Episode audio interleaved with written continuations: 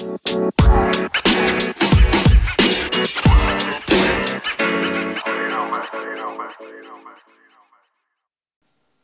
everyone, welcome back to 20 Minute Marketing. Hope you're all having um, a great day. Um, we are recording this morning at 8:30 a.m. on a Monday, ready to get started and ready for the week.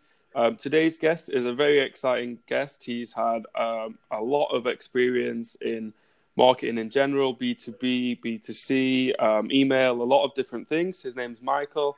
Uh, I'm going to let you introduce yourself now, Michael, and let's get started. So, hi, Michael. Good morning, Liam. How are you today? Uh, yeah, pretty good, pretty good. Uh, sun is shining. Uh, the clocks have gone back, and uh, looking forward to uh, to the longer days. So yeah. Yeah, about to get a little bit more sunshine, so that's um, that'll be good for everyone, I think. Um, yeah, so if you don't mind, just give us a little bit of an introduction to yourself, um, sort of the companies that you've worked for, and then we'll move on after that. Uh, yeah, so uh, I'm Michael Barber. I'm a chartered marketing professional. I've been working in marketing now for uh, just coming up to 15 years. Um, started my first role um, at Sage UK, FTSE 100 company, uh, in a generalist B2B role, and started specialising in digital marketing way back in 2006.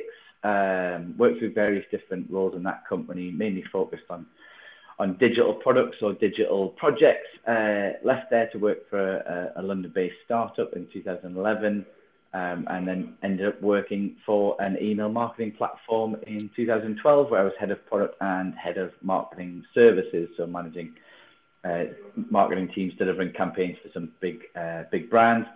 Uh, more recently, I was uh, head of product for a behavioral marketing company, so a company that specializes in cart abandonment software.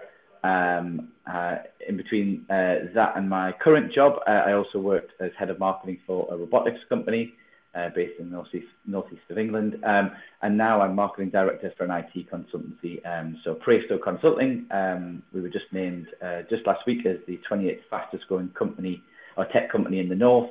Uh, and in that role as marketing director, I've got two uh, remits. One is uh, your standard business to business um, promotion, um, brand management, etc.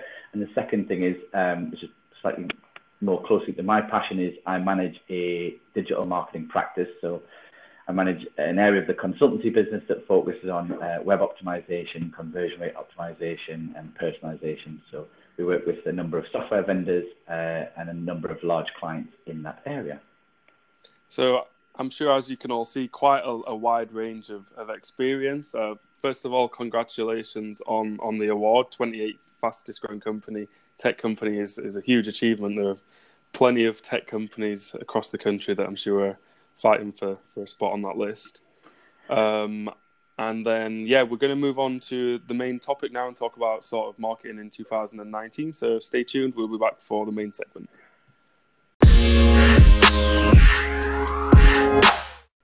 Right, everyone. So it's time to dive into uh, sort of the main topics and marketing in general and, and find out and learn from some of Michael's current and past experiences. So, just going to start with a bit of a generic question. So, you've worked in quite a lot of different subsections of marketing. What would you say that your role focuses on the most, and what, what do you spend most of your time doing? Um, I guess uh, most recently, uh, in a, in previous roles and, and in my current role, I spend a lot of time looking at digital strategy and, and specifically looking at um, the areas of things like personalization. Um, that there's a lot of talk in the sort of digital marketing space about what personalization means, and um, you know, its most generic sense, um, it's about giving you know the, the, right experience to the right customers, and a lot of organizations look to do this where they define customer you know in segments or in groups um, or in you know you know classifications of, of, of customer type, uh, and and that's a great place to start. But where I focus a lot of my attention uh, with the, the, the enterprise clients that I work with is about you know real one-to-one personalization because that's the nirvana state, right? You know, um, if if you're an organization that you're working in e-commerce or you're working in in retail,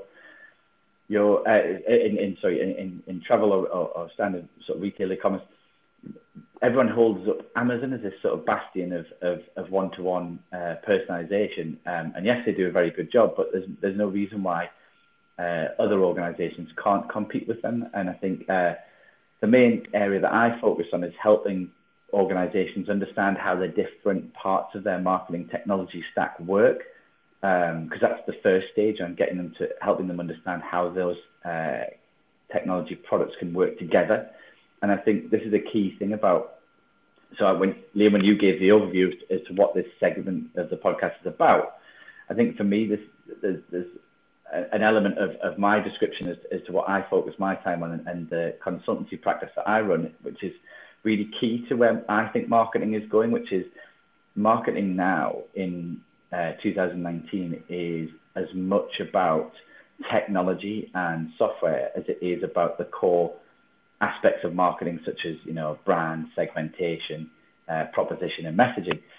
Um, and that's not to say that I think the technology is more important. Don't get me wrong. I think uh, one of the people that I follow and I think talks a huge amount of sense about marketing is um, Mark Ritz, Ritson, the guy who does the uh, the mini MBA through Marketing Week, and he regularly talks about why do brands say things like, "Well, we need a Facebook strategy." He, says you don't need a Facebook strategy; you need a marketing strategy. You need to look at how to apply that through Facebook as a channel, as if it was, you know, 10 years ago, and you think about how to apply a marketing strategy to radio as a channel. And I, I think that the way and where I spend a lot of my time is is helping brands understand well right if you have this marketing strategy you want to sell this type of product to these type of people uh, I try and help brands understand how they can best do that digitally by helping them understand how all of the different technologies pieces that they use work and then how they can effectively hook them up to work together to deliver that best experience and, and ultimately that the overarching name for that process is, is often referred to as, as personalization. Um, and when you sort of look at personalization for different people and companies, do you try and dive down onto like one or two different like platforms, or do you try and keep it general? General? How do you sort of personalize it for different people on different like uh, sort of scales of the purchasing journey? I guess. Uh, that's a great question. I guess. Um, uh, typical like non-committal answer to, to I sound like a politician. Yeah. Yeah. Um, it, it, it just depends. It's it's kind of horses for courses. I think um, there are some organisations that I work with that are really progressive in their thinking in terms of how they're going to store data in one place and how that um, how how they're going to you know combine all the different sources of data that have one single source of data. Um, but in, in answer to the question about platforms, it really does depend. Um, you know, th- there are different platforms that do different things.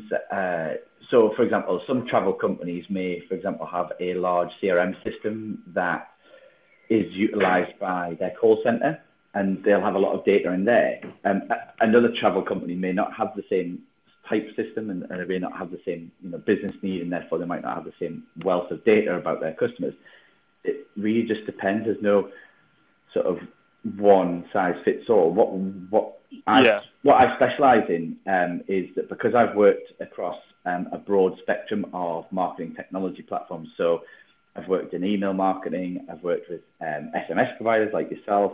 I've worked with uh, social media platforms. I've worked with e-commerce platforms. I've worked with CRM platforms. I've worked with uh, data platforms, uh, analytics. Uh, it, you know, I have a broad understanding of, of how all of these platforms work because of my software background. Um, yeah. And what I specialize in is going into, into large businesses and explaining to them, right, this software works in this way, this one works in this way, this is where this data is stored, um, this is how this one works. If you want this one to talk to, to this one, then this is the sort of, you know, unique identifier of a customer in this platform.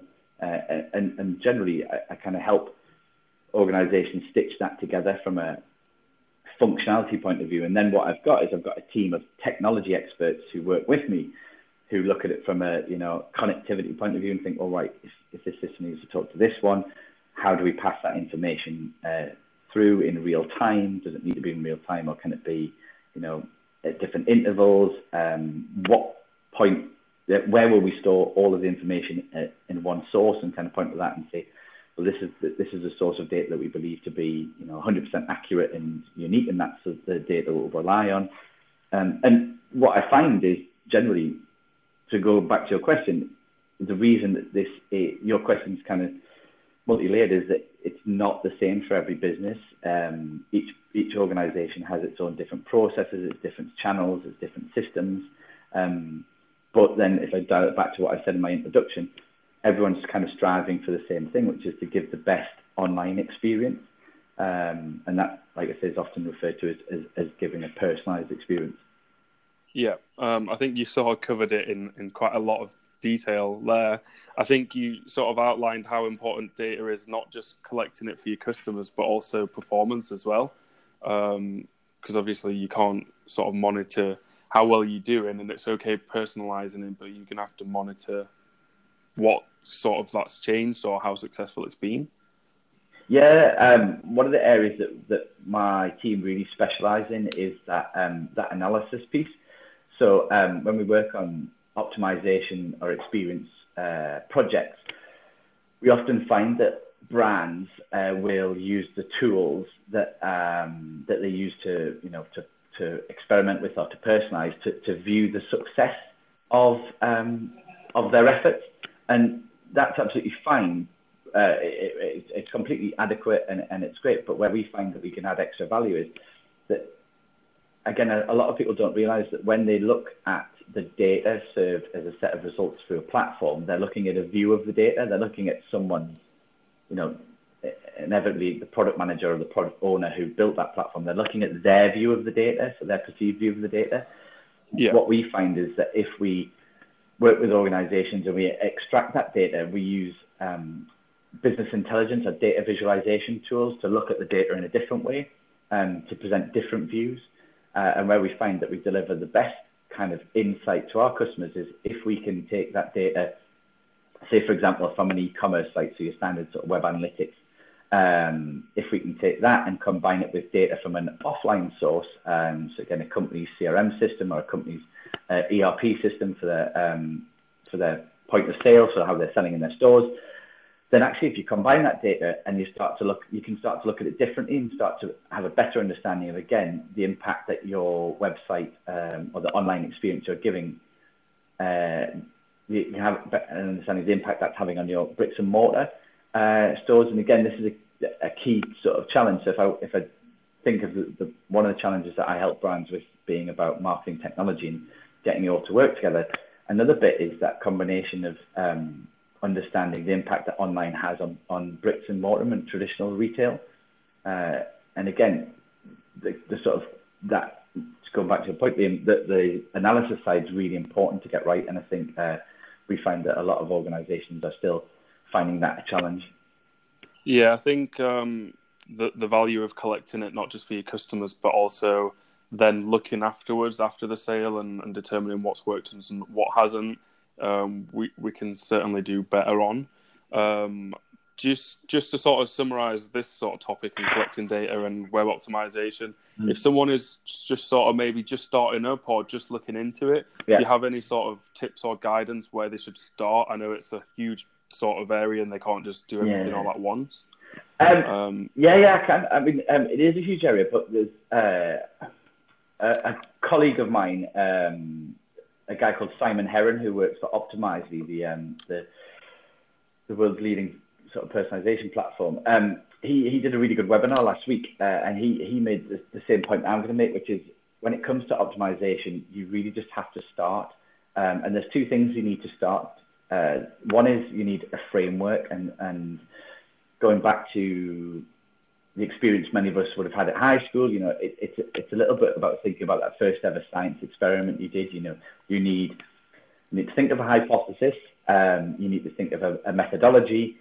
Uh, you need to then execute that test, and then you need to analyze your results. And as long as you've got that framework set up, that's sort of you know the, the first start. Um, yeah, and then you can sort of analyze and make it bigger and broader as exactly, Exactly, Yeah. Um, and, and and the thing about the hypothesis bit is, um, as long as your hypothesis is, is data driven. So, for example, if you're thinking about experimenting or testing, um, you know, look at your data, look at um, look at what you think is happening. It may be that you think visitors on a certain device type or on a certain browser type or a certain location are not converting as well as other visitors. You know, if that's your hypothesis, I if I make a change to the experience for my uh, visitors using uh, an Android phone and, and accessing uh, my website via Google Chrome, you know, my hypothesis, if I make a change to, you know, improve the, the real estate,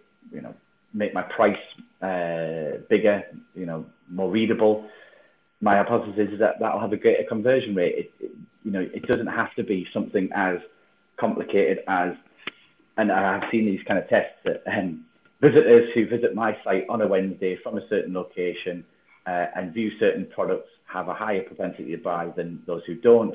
So to solve that, you know, to, to, to create a test for that, I'm going to create an entirely different user experience for those types of visitors I've just identified than anyone else on my website. And, you know, you can go really down rabbit holes with this stuff. Um, yeah, you can almost go too deep, especially if you don't have the time or the resources. Exactly. Keep it general, I would say, maybe. Yes, completely, and and that's how to start. Um, but the reality, yeah. reality is that I think um, where I see the opportunity is kind of uh, in that fully immersive, you know, experience. That um, there are a lot of uh, brands that I've worked with in the past where I've analysed performance on their site, and I've seen certain things, you know, like some companies I've worked with have products that are never abandoned if, if, if that product's added to the shopping cart. Um, or, you know, I say never, the, the, the, the abandonment rate is sort of 5% of visitors compared to yeah. they've got other products where 95% of the visitors are abandoning that product once they've added to the shopping cart. And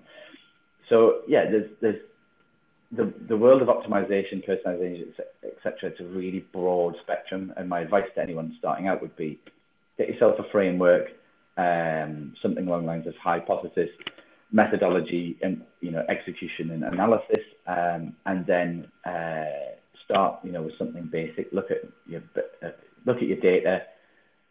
Pick some pick an area um, that you think you can make an improvement on. Make that improvement. Run the test for a while. Get a good volume of, of data and results so that you know that your test is valid. Um, and then just keep going and keep going. And um, you know that's how the people in, in this world that we laud as, as being great experimentalists, such as um, Amazon, that's how they started. So, yeah. yeah, I think that's definitely a good sort of clear tip on how to, to get started and dive in. Just to keep it in the 20 minute framework, we are a little bit over so probably already. Just going to move on to sort of one final topic, which uh, hopefully you can just sort of give us a bit of a generic outcome and sort of tips on. But you've worked in email for various amount of companies in quite a, quite a few years now. Yes. Do you still think there's value in that, or do you think you've seen a little bit of a decrease in conversions, or, or is it still something that people should be looking at and using? Uh, I think um, I'm trying to think how many waves of email is dead I've been through um, in in my career. Probably about what we're probably about the third or fourth. Um, I think email is still an incredibly cost-effective channel. I think um, if done correctly, it, it's without doubt one of the, the, the best digital marketing channels. Um, I think the people who do it best are those who really focus on it, um, on giving the best experience through email. Uh, you know, the people who don't do the batch and blast, uh, who don't do generic, you know, newsletters and generic communications. Uh, again, go back to that concept of personalization. It's the organizations that really only send an email if they need to, and they only send them to their engaged customers. They don't send them to people who aren't engaged and who you know signed up five or six years ago, etc.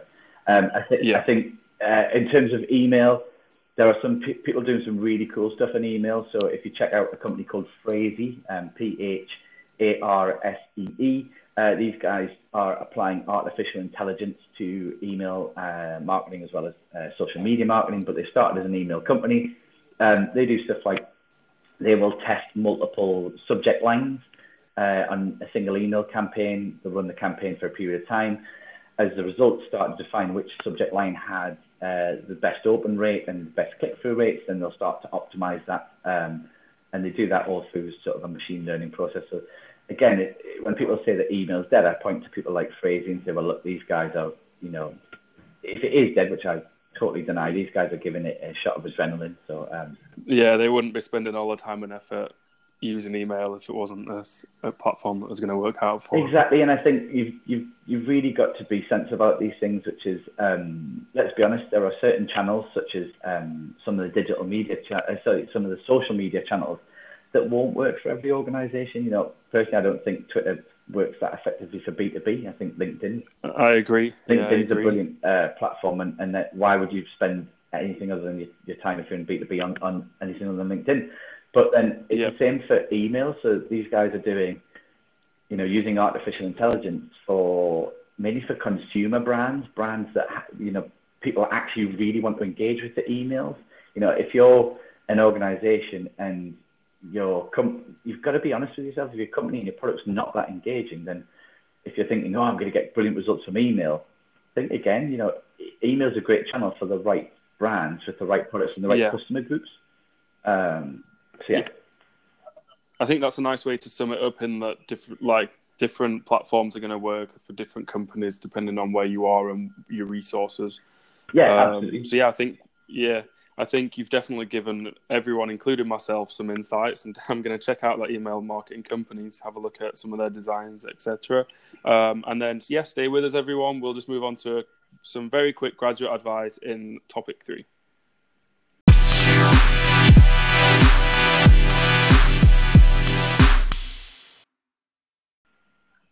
All right, thanks for staying with us, everyone. We are just going to summarize uh, with a bit of graduate advice. Again, it can help you if you're an employer as well. You might sort of get something out of it as well.